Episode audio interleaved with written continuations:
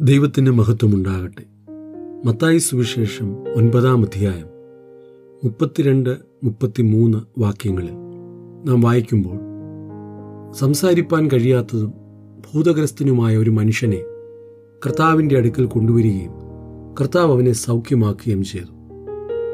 ഈ അത്ഭുതം കണ്ടു നിന്നവർ ആശ്ചര്യപ്പെട്ടുകൊണ്ട് അവർ ഇപ്രകാരം പറയുകയുണ്ടായി ഇസ്രായേലിൽ ഇങ്ങനെ ഒരു അത്ഭുതം ഒരു നാളും കണ്ടിട്ടില്ല എന്ന്.